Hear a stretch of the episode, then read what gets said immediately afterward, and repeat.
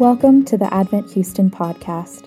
At Advent, our mission is to embrace, embody, and extend the grace of Jesus Christ to the Texas Medical Center, Rice University, and the surrounding neighborhood. We're glad that you're here with us today.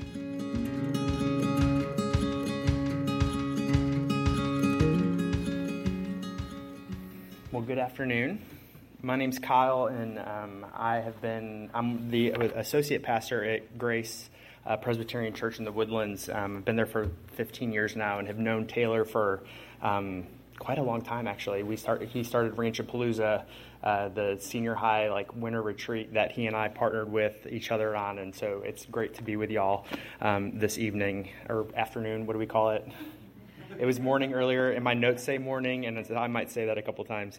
Um, but our text for this evening is Mark chapter 10, uh, verses 17 to 31. Um, and we're looking at a story that, if you've been around church much in your life, is probably a, a really familiar one for you um, the, the rich young ruler. And in this story, a young man comes to Jesus and he sincerely asks him, um, What must I do to inherit eternal life? Uh, but as we'll find out, Jesus doesn't actually directly answer this man's question. Um, and some of us, when we read this passage, we're left puzzled. Um, this guy's sincere, Jesus. Why don't you answer him? Why don't you tell him? But as we'll see, Jesus tries to go after this guy's heart, um, and that's where we're headed this evening. And so, as we come to Mark 10, verses 17 to 31, I just want you to think about like, where is your heart in relationship to Jesus this evening? Like, what do you really love? What do you really desire most in life? So, here, the, the reading of God's word given for his glory and for our good. Mark chapter 10, verses 17 to 31. And as he was setting out on his journey, a man ran up and knelt before him and asked him, Good teacher, what must I do to inherit eternal life? And Jesus said to him, Why do you call me good? No one is good except God alone. You know the commandments do not murder, do not commit adultery, do not steal, do not bear false witness, do not defraud, honor your father and mother. And he said to him, Teacher, all these I've kept from my youth. And Jesus, looking at him, loved him and said to him, You lack one thing. Go, sell all that you have and give to the poor, and you will have treasure in heaven, and come follow me. Disheartened by the saying, he went away sorrowful, for he had great possessions. And Jesus looked around and said to his disciples, How difficult it will be for those who have wealth to enter the kingdom of God. And the disciples were amazed at his words. But Jesus said to them, Again, children, how difficult it is to enter the kingdom of God. It's easier for a camel to go through the eye of a needle than for a rich person to enter the kingdom of God. And they were exceedingly astonished and said to him, Then who can be saved? Jesus looked at them and said, With man it is impossible, but not with God, for all things are possible with God. Peter began to say to him, See, we have left everything and followed you. Jesus said, Truly I say to you, there is no one who has left house, or brothers, or sisters, or mother, or father, or children, or lands for my sake and for the gospel, who will not receive a hundredfold now in this time houses and brothers and sisters and mothers and children and lands with persecutions, and in the age to come, eternal life. But many who are first will be last, and the last first. This is the gospel of the Lord. Would you pray with me? Father, we thank you for this time together to look at your word. We pray that um, you would meet us in this place, that you would strengthen us, encourage us. Uh, some of us are excited to be here, others uh, really just kind of wish we were anywhere else but in this place right now. And so, Father, we pray that you would soften our hearts, that you would help us to see your love and your tenderness and your mercy for us uh, as we meet with you. In Jesus' name we pray. Amen. Well, the um, 1979 is a weird way to start. Um, in 1979, this Russian film came out. It's called Stalker. Um, and in this movie, it tells a story of three men who are on a journey. Their names are Professor, Writer, as in like writer, um, and, and their guide, whose name is Stalker. And Stalker's leading these three men, or these, these other two men, to the zone, and specifically to the room within the zone. Okay, now the room that's that's he's he's told them it's this miraculous place um, where when you enter into it, you're actually granted your heart's deepest desire. In the room, you get exactly what you want.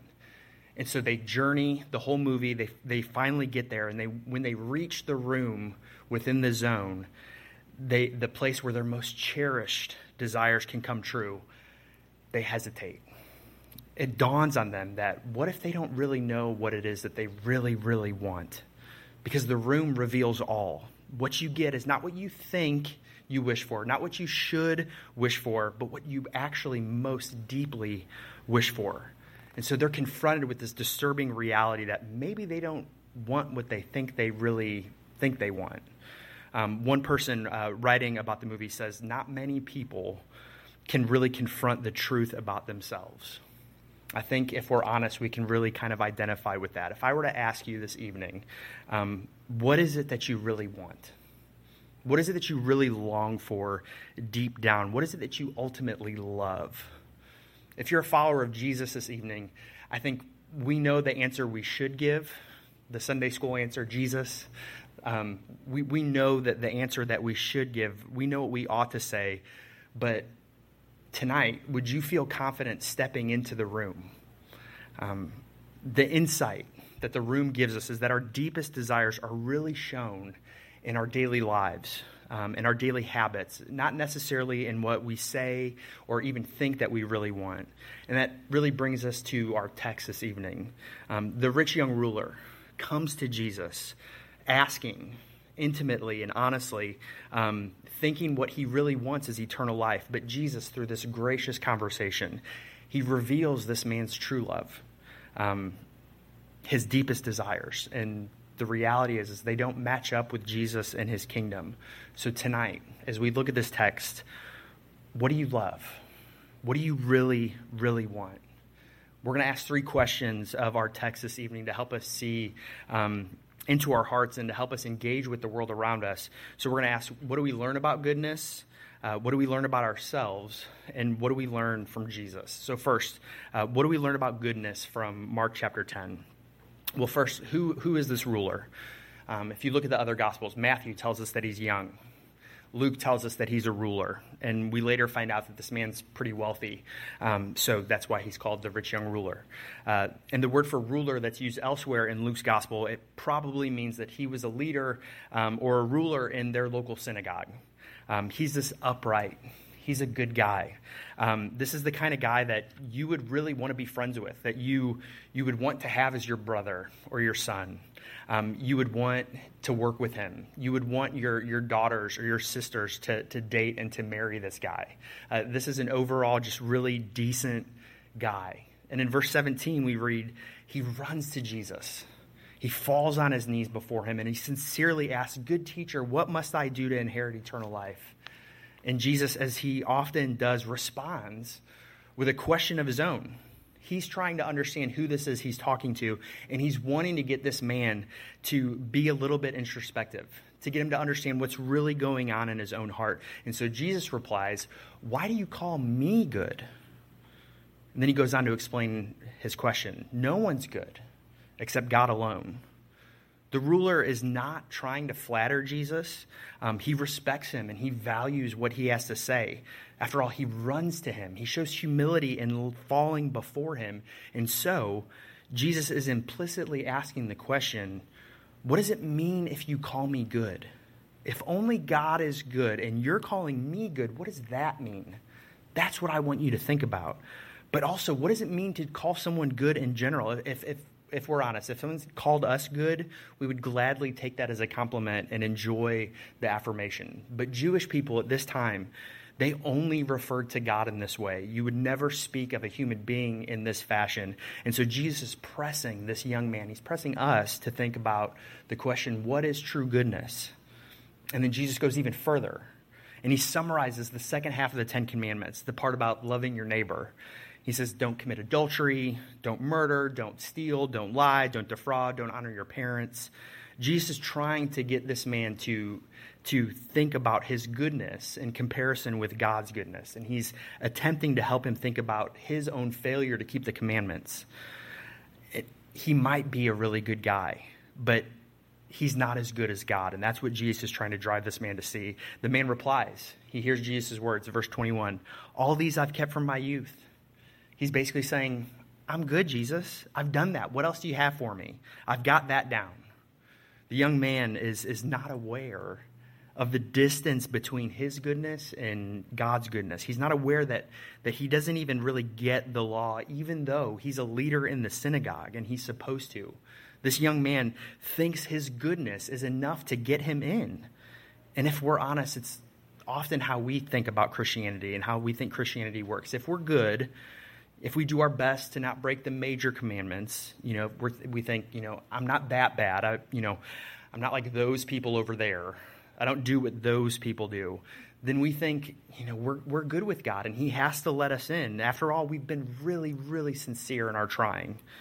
You know, it's our tendency to default into making Christianity be following this list of rules, of doing certain things, of not doing other things, so that we look good, so that we look like we have it all together on the outside with very little concern of what's actually going on in our hearts and what our hearts are really after. And for those outside of the church, um, this is exactly what people think about Jesus and what they think about Christianity that it's all about doing more good than bad and not breaking the, the major laws. But with the law, deep down, what Jesus is really after is our hearts. It's not about the externals. It's not about looking good on the outside. It's about the purity of our hearts. So the law isn't just about not murdering, it's about not hating people, not speaking ill of them, it's about loving them. Adultery isn't just about not having sex outside of marriage, it's about not lusting after someone in your eyes and heart, not objectifying them. It's about loving them. Theft isn't just about not or about taking something that doesn't belong to you. It's about not coveting anything that's not yours, whether it's someone's house, someone's car, someone's job, someone's spouse, someone's boyfriend, girlfriend, whatever and bearing false witness. It's not just about not lying in court, it's about telling the truth all the time and love. And honoring your parents, it's about treating them with respect even when they don't deserve it. Loving and caring for them, serving them and supporting them. So tonight, think about what would you have said if Jesus asked you this question that he asked the rich young ruler? The reality is, is none of us in this room can say that we've obeyed the full measure of the law. Goodness goes much, much deeper. It's being completely pure in action, completely pure in heart, and only God is good in that sense. This rich young ruler's limited understanding of who God is, of what goodness really is, um, it's keeping him from having a, a right relationship with God.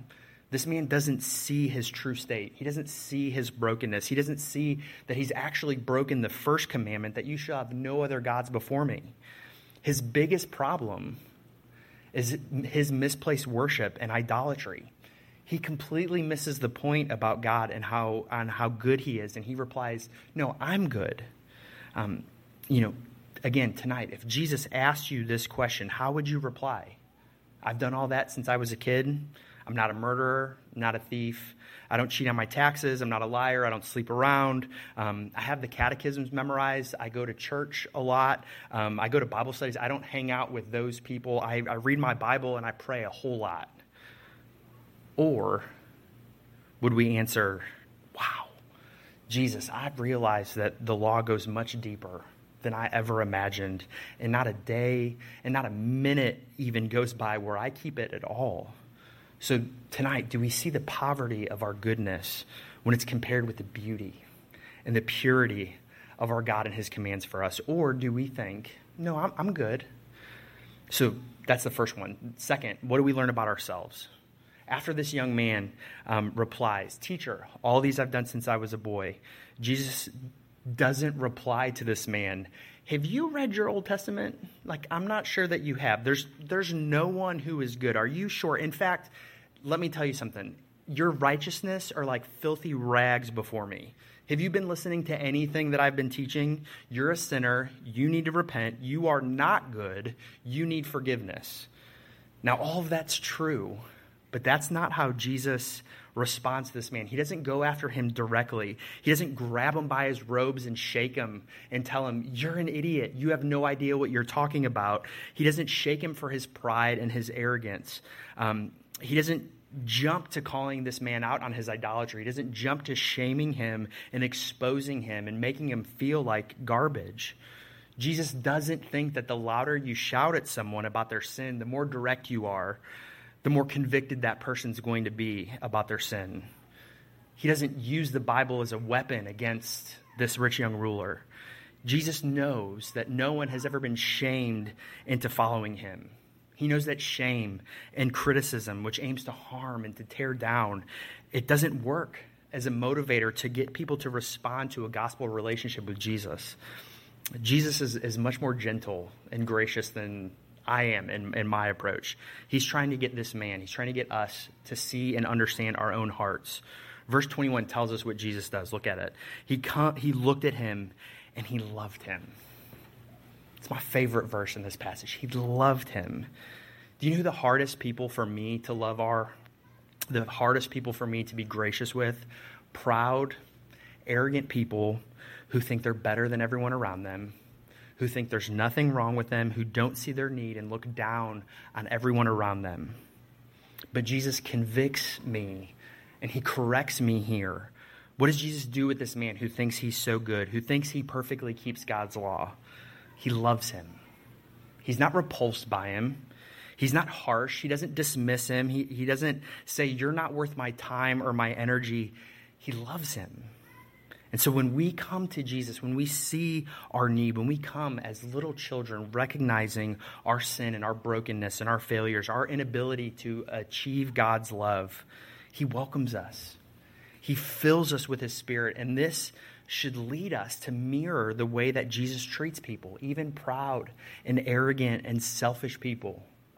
And then Jesus continues, verse 21 One thing you still lack go, sell everything you have to the poor, and you will have treasure in heaven. Then come and follow me. But when the man heard these things, his face fell. He became very sad because he was very wealthy. So don't hear what I'm not saying tonight. Um, Jesus isn't saying if you have money, um, the way you get into heaven is by giving it all away, and that's how you get God to love you, and that's how you you get Him to to be gracious and, and loving towards you. That is not what Jesus is saying at all. Jesus has not gotten this young man to see the brokenness and the depths of need in his heart yet.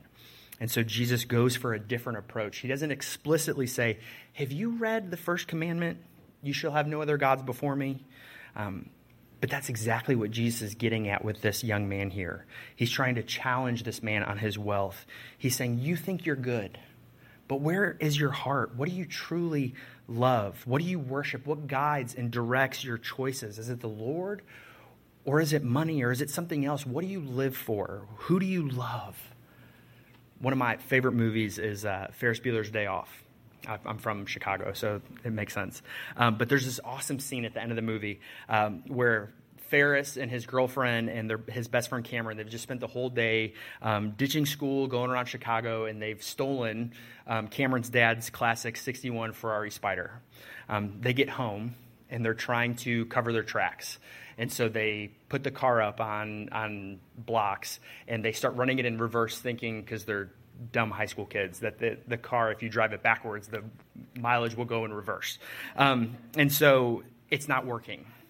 And Cameron, he has this moment uh, where he's fed up with the relationship that he has with his father. And he starts shouting um, and, and kicking the bumper of this car because this car is his dad's most prized possession, his most favorite thing in the whole world. And he really has this love affair with the car at the expense of Cameron and his family. And so Cameron's shouting, Who do you love? Who do you love? You love a car. And then finally, as he keeps kicking it and shouting at the car, the jack underneath buckles, the car drops, and it goes in reverse, and it flies out the window, and it's destroyed. Um, so, the question for us who do you love? What do you love? Jesus is trying to get us, is trying to show this young man here. Um, you don't really love your neighbor well. You don't love God with all of your heart and soul and strength and mind. And if we're honest, the same thing is true for us.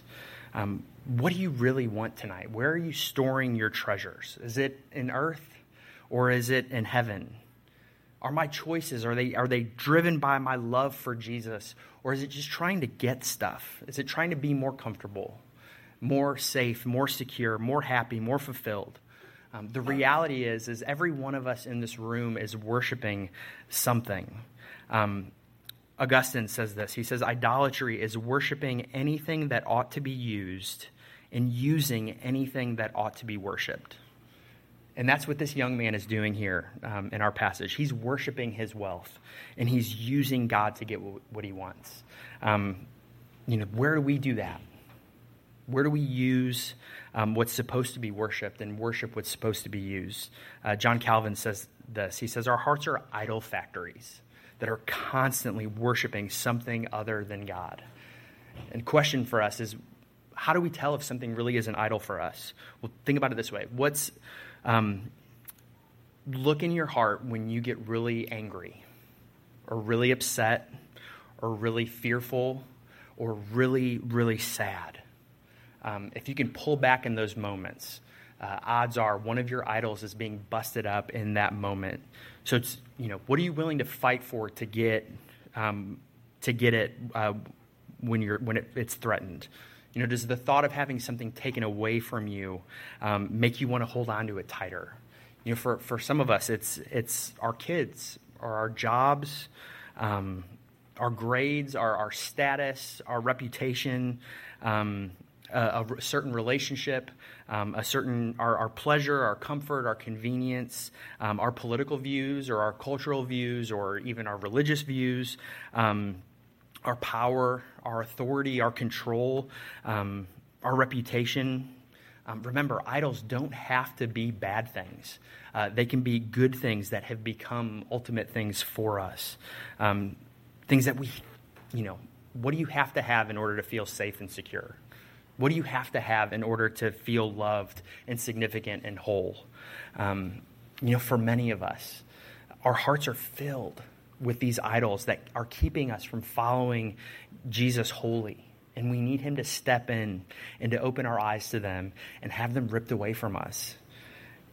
So I, we're going back to Ferris Bueller's Day Off here. Cameron shows us that in order for a right relationship with his father um, to happen, this idol actually has to be destroyed. Now, in this, this is where the analogy breaks down. God's not the one with the idol. We are. Um, but if we're really going to truly love and honor and serve and follow after our, our God, our idols have to be destroyed.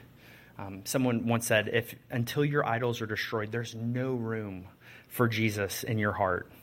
So here we see we all, without Jesus, are lost and incapable of following God's law, um, primarily because we place our value and our importance and our hope and our significance and our ultimate identities on something other than God.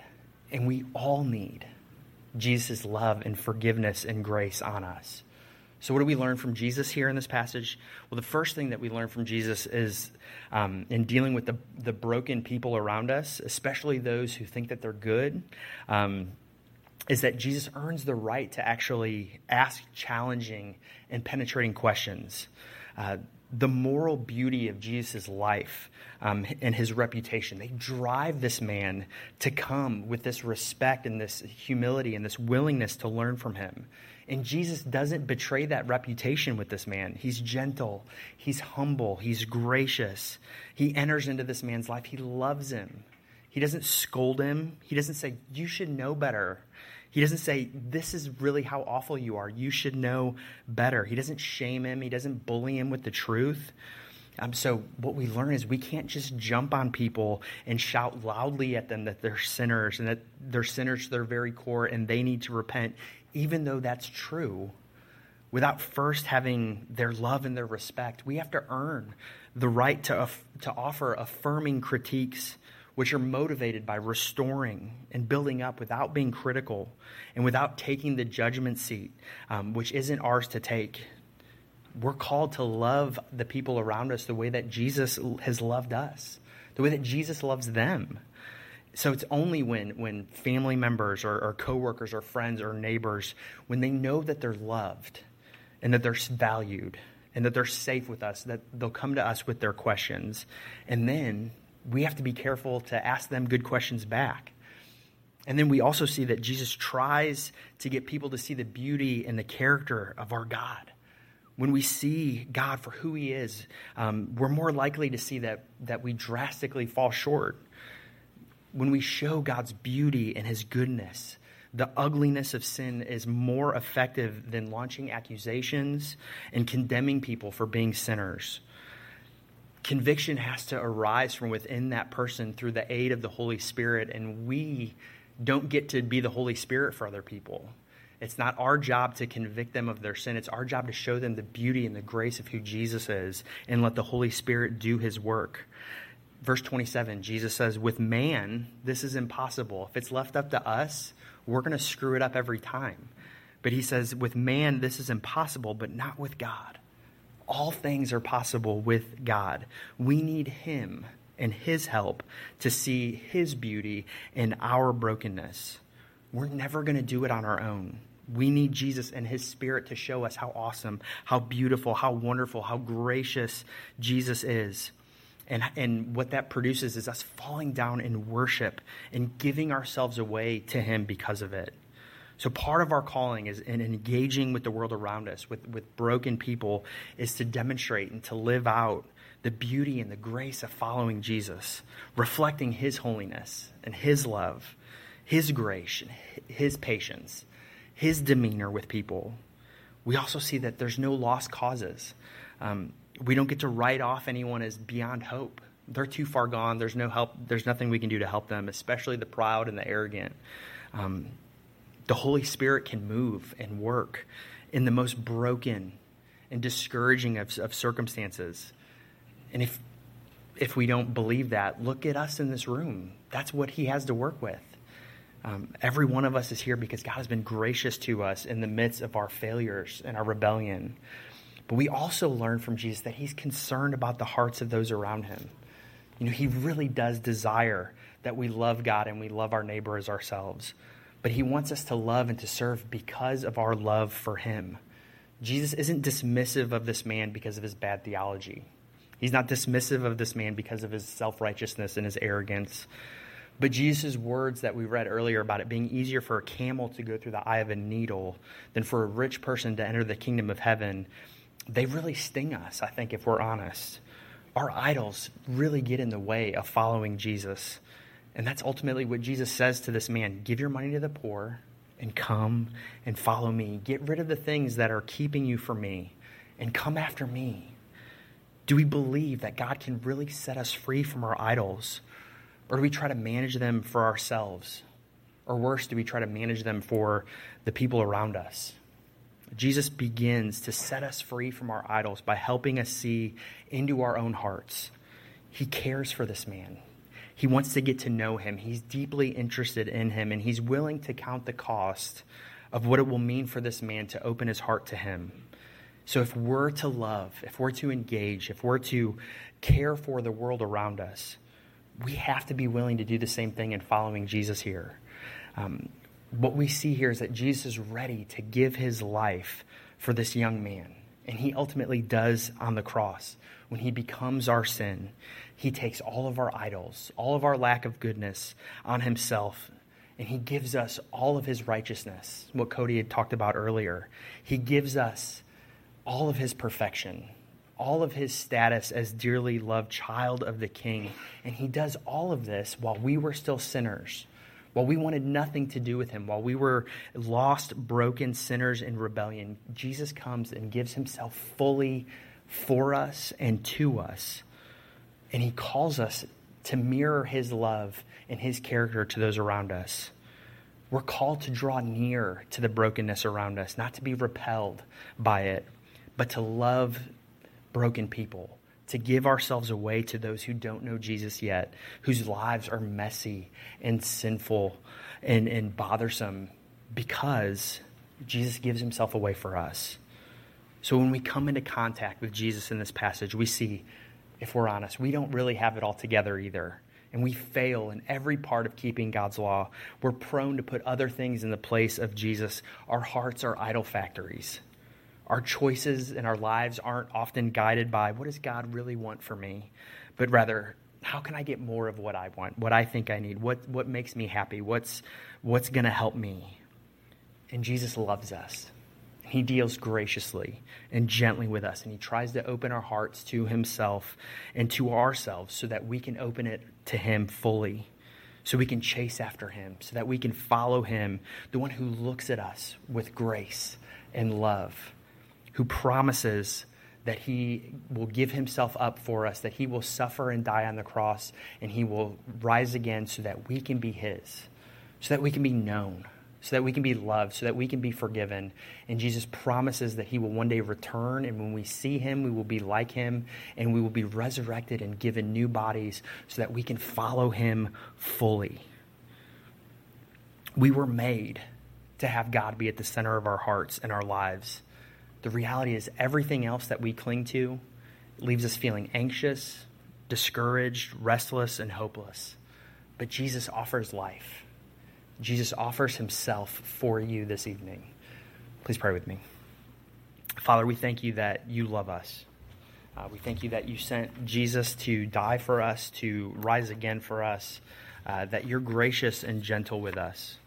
Um, we know that we're not good, Father, um, but help that not to discourage us, uh, but to drive us to your arms um, to run into your hands, which meet us with your warm embrace.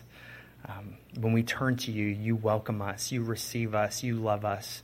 So, Father, we thank you that you are gracious to us, that Jesus really came, really died for us, really rose again for us. And that's how we know that we're loved because he's done that. So, Father, help us to give ourselves to you and to seek after you this evening. In Christ's name we pray. Amen.